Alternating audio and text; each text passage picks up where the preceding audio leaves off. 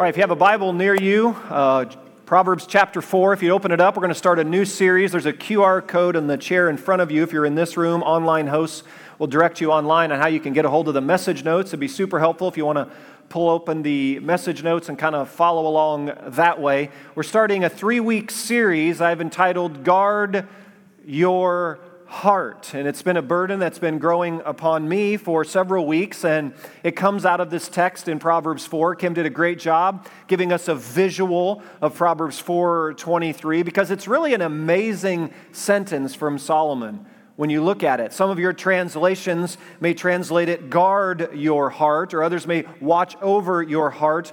And above all else is how the NIV, tra- above all else and then it says, listen to this phrase, for it determines the course of your life. Boy, that tells me I got to get this right. Of all the things I need to get straight in life, like if this determines the course of my life, I want to get this guarding, this watching over, this reigning over, this rule. I got to get this right. So watch over your heart, for above all else, for it determines the course of your life. And maybe you've heard the phrase in your work setting, or maybe you're even in church circles, or just in other, in your sports arenas, those of you in locker rooms and that, you where they talk about controlling the controllables. Ever heard that phrase? You know, just got to control everything in 2020 feels like it's been thrust out of our hands. So just control what you could control. Well, I think the Bible outlines like being a human, a big part of being a human is learning to control, to have dominion over, to govern, to reign and rule over the domains, over the kingdoms of our lives. Small k. Like, I think all of us, at some measure, part of our imago Dei, that's a Latin phrase for being made in the image of God, we're stamped with the imago Dei. Part of being stamped with the imago Dei is in a bit we're inherently control freaks. Now, some of you, like more extreme on the control freak temperament, family of origin stuff, get it. But I think at its core, we're all kind of control freaks because God put it in the human heart, the human being, like the fabric of who we are, is to rule and reign and have dominion. You remember in Genesis 1 when he created Adam and Eve, and then he said, Now rule and subdue the earth. And then at the end of Revelation, it talks about our eternity will be reigning and ruling with Him. So, reigning and ruling and having dominion and having control over our kingdoms is part of a fabric of being a person.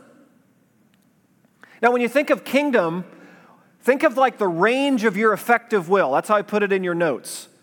So parents, you know, like kids at an early age, they have they learn about their own little kingdom. Your kingdom is where what you say goes that little domain where what you say goes. And when you're younger, your kingdom's fairly small your toy room, your toy box, maybe your bedroom. I remember my brother and I growing up. You know, we had the back seat of the car, and we felt like I had the left hand side of the back seat was my little kingdom. My brother Brad, the right hand side of the back seat was his little kingdom. Right? We had that, hey, you have this imaginary line, don't cross over into my kingdom, right? And then dad in the driver's seat, he would, huh? You with me? He took his hand back. Guess what dad's kingdom is? It's bigger than the back seat, right? Dad was running the car. He could decide we're going to get to point A to B. So as you get older, your kingdom tends to grow and expand. So part of your kingdom is your home, your workplace, your physical body, your finances. They're a part of your kingdom, part of your domain. They're part what we're given charge to watch over, to govern. You're a governor and a governess over the kingdoms of your life. And Proverbs 4 says, But there's one kingdom above all the other kingdoms that we are put in charge of to govern and to watch over and to guard. And that's the kingdom of your heart. Like, of all the kingdoms that we're going to be control freaks about, we better be control freaks about this kingdom, is what Proverbs is saying. And I put in your notes of Dallas Willard how he describes heart. Listen to this the human heart, will, or spirit is the executive center of a human life. The heart is where decisions and choices are made for the whole person. Hear this those with a well kept heart are persons who are prepared for and capable of responding to the situations of life in ways that are good and right. So, church, you want to know like what we're doing as a church? Like we're trying through our formation process, through our discipleship, through our children's ministry, through our student ministry, through our life group ministry, through our classes. We're trying to do that last sentence that Dallas is just talking about. We want to help, empower, equip with the power of the Holy Spirit to get well ordered, well trained hearts that respond to the circumstances in ways that are good and right. Man, parents, if you need a grid for like evaluating like how to navigate parenting, it's this. Help your kids learn to watch over their hearts like that because it's the executive center of their whole life. Shakespeare said what? I put in your notes, every man's heart a kingdom is. Every man's heart a kingdom is. And I don't know about you, maybe your maybe your kitchen counter looks like our kitchen counter these days. Like we're just a potpourri of masks, right? Maybe it's your car. I've got this section of my car where it's like this whole wad of. I've been on like a I've been like a control freak about finding the world's best, most effective mask. Like, you know, because we're spending so many hours in them. And so I've been researching and talking and ordering. And like Kendra says, like every other day, there's like a box that arrives at the house with a new mask in it. And so I even found like I was burdened about the girl of the girls have this is J Lo's mask. So Jennifer Lopez posted, she's like, "This is the world's best mask." I, oh, I ordered it. Said, "Girls, maybe this is like this is going to be your mask for school, right?" Not so much, right? but the point, right? We just got all these masks, right? Thank you so much. Susan Roseboom made this mask for me. Susan's so skilled with her sewing and the, all these masks, all these different kinds. It, it got me thinking about this as diligently and passionately, in a focused way, in a vigilant way. You know, some translations of Proverbs 4 say, with all vigilance, watch over your heart. With all diligence, watch over your heart. Here's what I've been asking myself What would it look like? What would my life look like if I spent as much time and effort and intentionality and energy around guarding my heart as I am around guarding my physical body from COVID 19? What would it look like?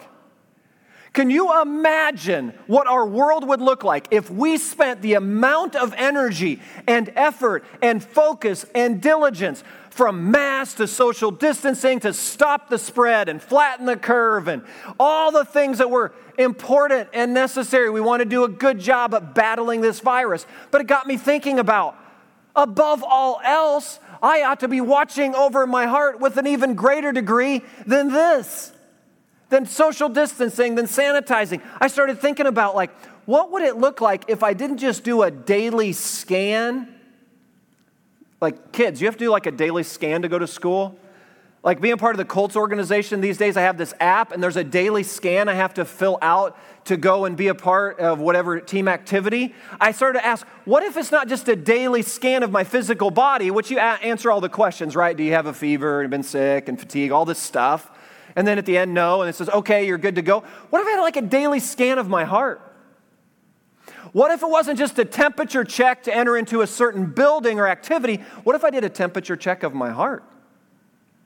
Or this morning, I was doing chapel with the guys down at the Colts complex. When I walked in the facility, I now have a contact tracing microchip that I wear around me, and it's flashing all the time. And it tells me, like, it flashes blue when I'm doing well, meaning I'm appropriately distanced from other people with their chips and I'm in the right areas. It starts flashing red when I'm in the wrong space around the wrong people at the wrong time. I thought, wow, what if we had contact tracing for our hearts that way? Wouldn't that be something? What if it trace, what if I could trace like in my heart, ooh, I'm kind of in the wrong crowd around the wrong people for the wrong time, ooh, like flashing. What if, what if the amount of time and effort we're spending at the sink with soap and water, trying to figure out all the creative ways to count to 20, the happy birthday song and every other, whatever you're doing, to like, what if we had that kind of diligence of washing our hearts, of cleansing what's in here?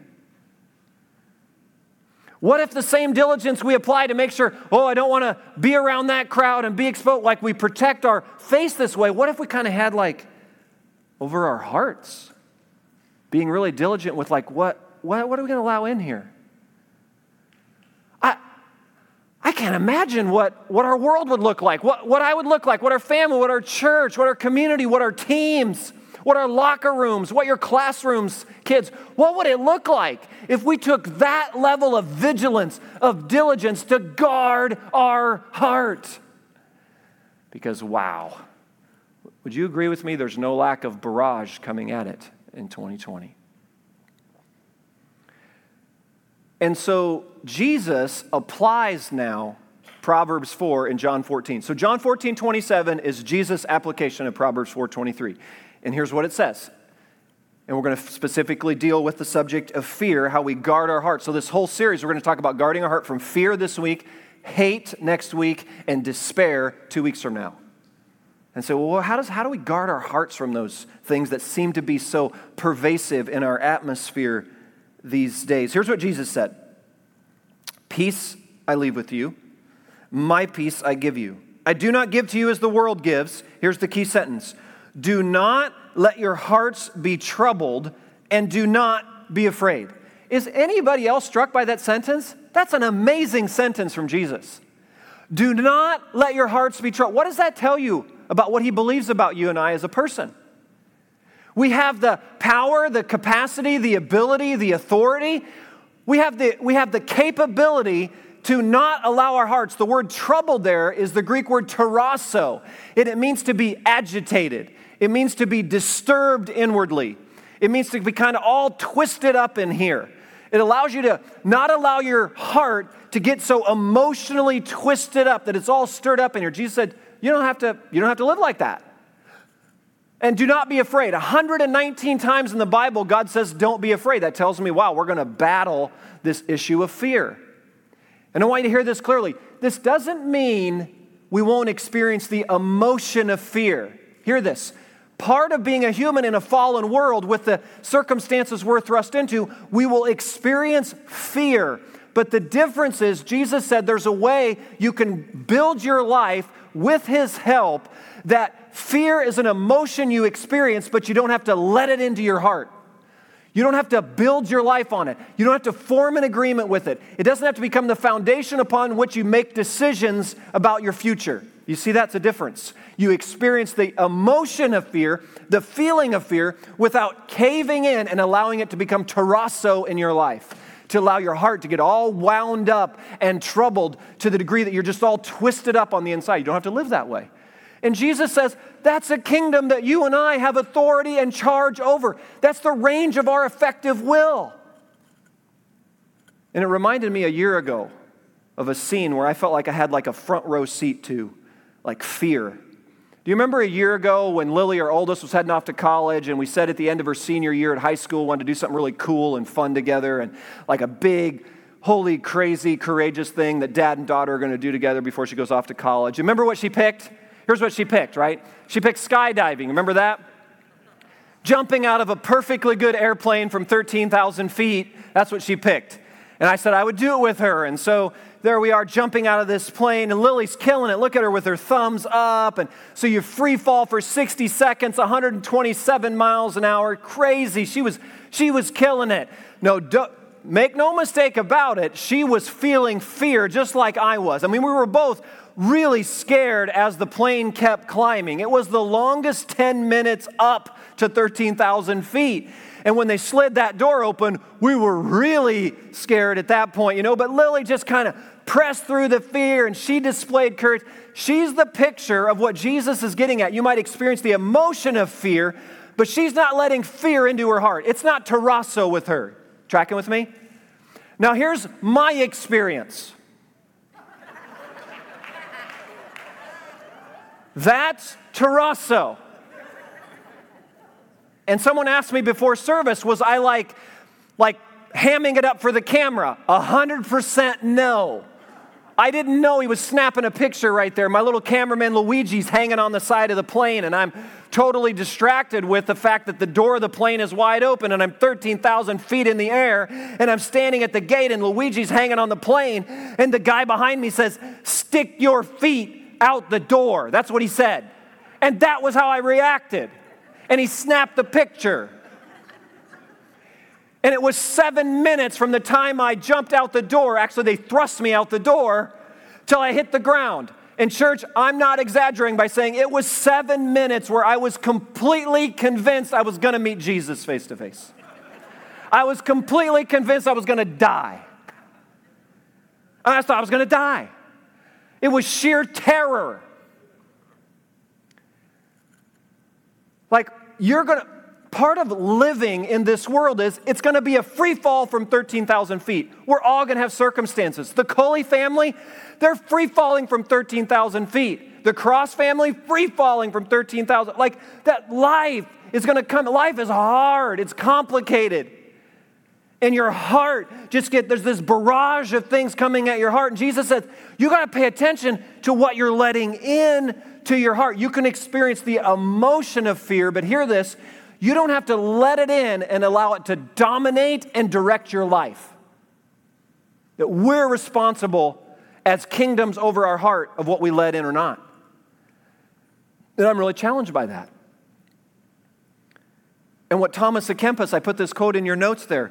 À Kempis wrote a great book many years ago, The Imitation of Christ. In that book, he says, The enemy is far more easily resisted when he is at the door of your heart. Ooh. You see that? So it's more when he's at the door of your heart, meaning you just don't want to let fear, just welcome, come on in, feed fear, let it settle down at your kitchen table, let it recline in your living room. You don't, you don't just welcome it, you don't just kind of feed into it, you don't fuel it, you don't just settle down with it. No, that's not how you do it. Jesus says, don't, don't watch over your heart in a way where you at the door, fear, it doesn't mean fear's not going to be banging on the door. It just means when it's banging on the door, do battle with it there. You say, Fear, I see you. Speculation, I see you. Uncertainty, I see you. And you cannot have your way with my heart today in Jesus' name. Church, do you believe we can actually live this way? Jesus does. He believes you can live in such a way that internally, even in 2020, how about that? Do you think Jesus would actually say in 2020 we could, he could live with don't let your hearts be troubled? Really, Jesus? Have you seen what's going on this year? Yep. All, I feel like what's been rampaging against the human heart, doesn't it feel like somewhere around March, I think in the spiritual realm, like there's this rampaging of beating against the door of our heart with things like fear and hatred and despair. I mean, it's just rampaging at the doors of our hearts. And if we let that stuff in and we settle down with it and we begin to build a foundation around it, do you see where this takes us?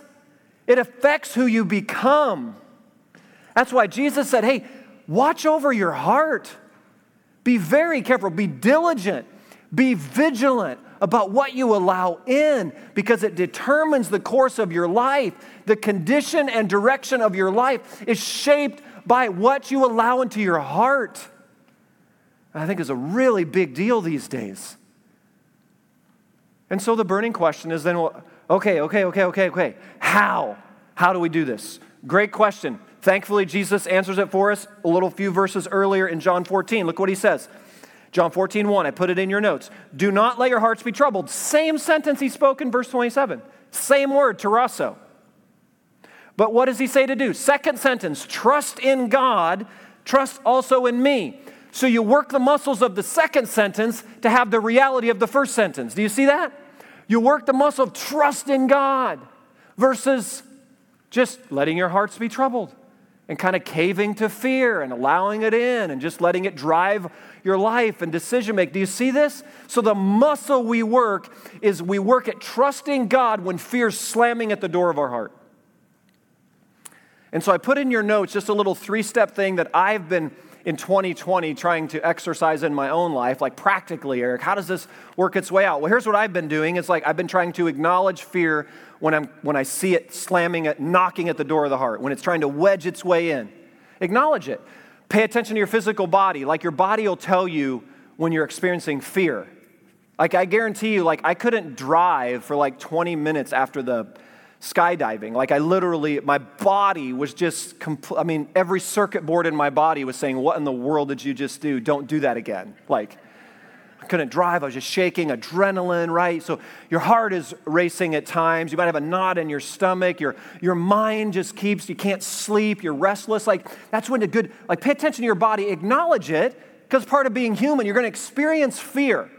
But then don't just acknowledge it, then right? Ask, invite Jesus into it. Here's the step where I just say, I've been praying lately. I said, Jesus, would you just catch my heart? Because I feel like my heart is free falling here. Would you just catch it? I'm not sure what it's falling to, but I want, to, want it to fall into your hands. Would you catch my heart? I invite you into this. I'm experiencing this fear. And then as I acknowledge it, invite Jesus into it, then I try to, as quickly as possible, get my mind around some scriptures, and I put some in your notes that have been helpful, whether it's Psalm 27 1, the Lord is my light and my salvation. Whom shall I fear? The Lord's the stronghold of my life. Of whom shall I be afraid? It's been really helpful for me. Psalm 23, the Lord is my shepherd, I shall not be in want. Or various other scripture, Philippians 4 that we talked about last week. And then I try to leverage some good worship music. I put some songs on there, songs that we sing here as a team, other songs that have just been helpful to kind of do battle with fear at the door, and then conversation with trusted friends, like pick up the phone and talk to someone, reach out and say, hey, I need to chat about something. And just those are the ways. So I'm kind of acknowledging it, inviting Jesus into it, and then turning, kind of turning my attention to truth. So practically, it was like, I, it was about three weeks ago. I was having lunch with a friend, and and we had a great lunch. We were at the Friendly, you know, having those really great tenderloins at the Friendly, like the breaded tender. I mean, they're solid. And we just devoured these breaded tenderloins at the Friendly Tavern, had a great soul talk conversation. And it was, it was, a, it was a great lunch. I hadn't seen him for a while. And, and then 48 hours later, I get a text from my phone. He said, Hey, sorry to have to say this to you, but I tested positive for COVID. And it appears that you know, at our lunch, pretty good chance I was full on COVID positive, and so I'm like, oh boy. So my mind right there, okay, so inside of me, I began to, like, my heart began to race. Like, okay, I started thinking about my mind, started speculation, like, okay, what if I'm positive here? And it was like, I think it was on a Friday. And then I thought, okay, I got church, and there was a, I had a funeral scheduled, and we were about to move Lily back to college. I mean, my mind, Anybody been there? I mean, just my mind just started racing down all that's like running away. It was like a runaway freight train. Just boom. And my heart rate picked up and I just started going down. And I, I remember that night when I tried to go to sleep that night, I kind of woke up in the night and I thought, oh, so immediately, obviously I got COVID tested. I'm getting like COVID tests like every other day, but after that I was getting like COVID tested, like scheduled a COVID test and I got up in the middle of the night and kept saying, are the results in? Are the results in? And I mean, I just, I was battling it. I was battling it. And somewhere in the middle of the night, that first night, I felt like I just called. I said, Jesus, would you just catch my heart? Because my mind is just going all over the place and I'm just feeling it rise inside of me. And just would you catch my heart in this? And whether Psalm 27 or Psalm 23, I remember just praying, just kind of holding on to that. And and, thank, and thankfully, I got my test results back, and it was negative, and I was so grateful. But just like me, I'm like, I got to get another one. I got to make sure I'm, I'm really negative. So next day, I got another one, and then I had to do three days. I went three days in a row. So I was just like triple negative. Anybody else been there? I just had to really, really know, right? That's how I'm going to battle this at the door of my heart. And that jumped all over me in the span of maybe three seconds.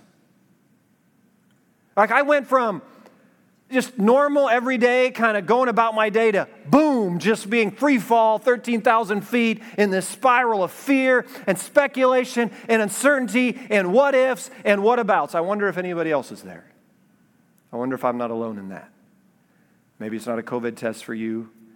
Maybe it's a meeting with a boss and they handed you the pink slip that said, there's your end date, and you didn't think your job was being eliminated. Maybe it's that. It's unemployment running out Maybe it's the bills balancing at the end of the month, and you go, I just don't see how the top line and bottom line make it out. Maybe it's something with the kids. Maybe it's school, kids. Maybe it's you at school and just covered up with all the what this school year going to look like and how in the world are you going to try to learn anything in the midst of I don't what what is it and all that? Or some of you are just into your sports, kids, and like what's it going to look? All that, all this stuff. Like what's your battleground? We're all going to have some place of battling fear. And holistically, we could say is the last six months of our life like is this going to be like what the next six months of our life is? Do you, anybody ever been thinking about that? It's like if the last six months is a picture of what the next six months like oh my goodness like that thing right there?